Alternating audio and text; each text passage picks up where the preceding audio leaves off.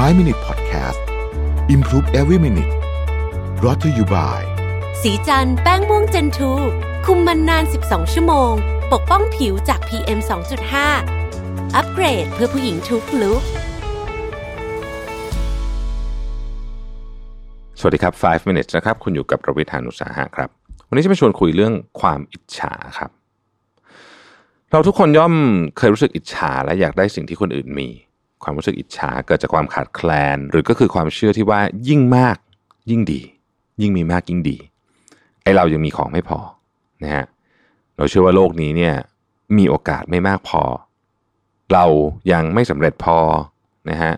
เรายังมั่งคั่งไม่พอยังสวยยังหล่อไม่พอยังรวยไม่พออะไรแบบนี้เป็นต้นเนี่ยนะครับหรืออะไรก็ตามที่เรารู้สึกอิจฉาเนี่ยความอิจฉาทำให้เรารู้สึกว่าต้องแข่งขันและแยกตัวเองออกจากคนอื่น แทนที่จะผูกสัมพันธ์กับคนอื่นนั่นเอง ก่อนอื่นเราต้องเปลี่ยนการมองโลกว่าขาดแคลนซะหน่อยนะฮะการมองโลกว่าขาดแคลนเนี่ยแปลว่าของมันไม่มีโอกาสมันมีไม่พอกับทุกคนนะฮะถ้าเรามองโลกว่าขาดแคลนเนี่ยมันก็จะทำให้เราอิจฉาได้ง่ายนั่นเองนะฮะจริงอยู่โลกนี้มันไม่ได้อุดมสมบูรณ์หรือว่ามีของสำหรับทุกคนนะครับ แต่ว่าเราสามารถที่จะลดอาการอิจฉาได้เนี่ยด้วยการตระหนักว่าโลกมีทรัพยากรมากพอนะ ที่จะทำให้เราครอบครองหรือได้เป็นในแบบที่เราปรารถนา ยกตัวอย่างเช่นเวลาเห็นความสำเร็จ ความงามหรือจุดแข็งของคนอื่นเนี่ย เราต้องมองว่าเรากำลังพยายามไปจุดนั้นเหมือนกัน ผู้เขียนเนี่ยบอกว่าจริง ๆ แล้วเนี่ยโลกนี้มีพื้นที่ว่างสำหรับรองรับความสำเร็จมากมายนะครับ เพราะฉะนั้นเวลาเราเห็นใครก็ตามที่สำเร็จเนี่ยลองพยายามจริง ๆ เลยนะ จากใจจริง แม้มันจะยากก็ตามบางทีเนี่ยนะครับ ลองพยายามชื่นชมเขา ยินดีกับเขานะครับจริงอยู่บางทีเนี่ยการทำแบบนี้เนี่ยหลายคนอาจจะมองว่า เอ๊ะมันทำให้เราไม่ทะเยอทะยานหรือเปล่า ไม่อยากเติบโตในหน้าที่การงานเหรอหรืออะไรต่างๆนานาเหล่านี้ แต่ในความเป็นจริงเนี่ยนะครับ ต้องบอกว่ามุมมองแบบนี้ต่างหากมุมมองที่เราสามารถฉลองได้เวลาเห็นความสำเร็จหรือความงามหรือจุดแข็งของคนอื่นเนี่ยคือมุมมองที่จะพาเราไปได้ไกลขึ้น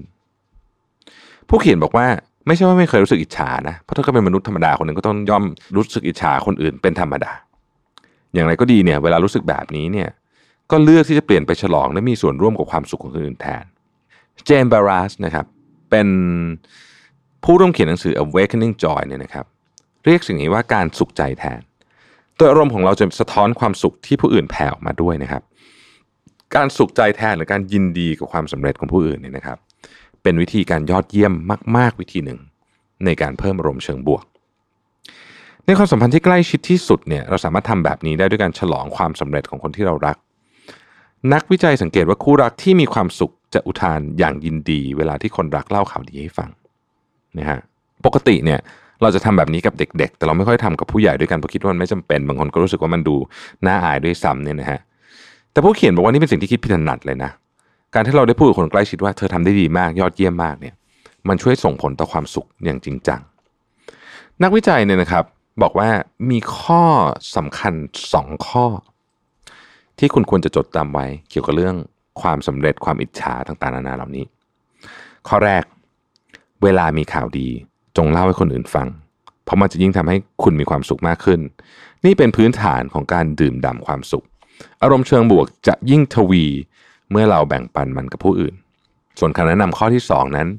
เกี่ยวกับวิธีการตอบสนองครับ เวลาได้ยินข่าวดีจากเพื่อนฝูงหรือคนรัก ทั้งยังเป็นกุญแจที่ทำให้ความสัมพันธ์มีความสุขมากขึ้นด้วยนะครับ เวลาเพื่อนหรือคนรักบอกข่าวดีของพวกเขากับเรา เราไม่จำเป็นต้องโห่ร้องยินดีอะไรกันเวอร์หวังนะครับทว่าเราต้องตอบสนองด้วยความกระตือรือร้น การยิ้มแบบบางๆ ขอไปทีนั้นไม่พอนะฮะ อย่าทึกทักว่าคนที่เรารักจะรู้เองว่าเรายินดีกับพวกเขาไม่นะฮะเรามีความจำเป็นที่จะต้องแสดงความยินดีอย่างชัดเจน เป็นคำพูด ภาษากายต้องออก ภาษาพูดต้องออกท่าทางตื่นเต้นต้องมานะฮะการตอบสนองอย่างกระตือรือร้นก็เช่นว่า พูดว่าฉันดีใจกับเธอจริง ๆทำให้ฝ่ายรู้สึกดีกับเหตุการณ์หรือข่าวสารที่กำลังบอกเล่ามากขึ้นทำให้พวกเขายิ่งอารมณ์ดีขึ้นไปอีกนะฮะ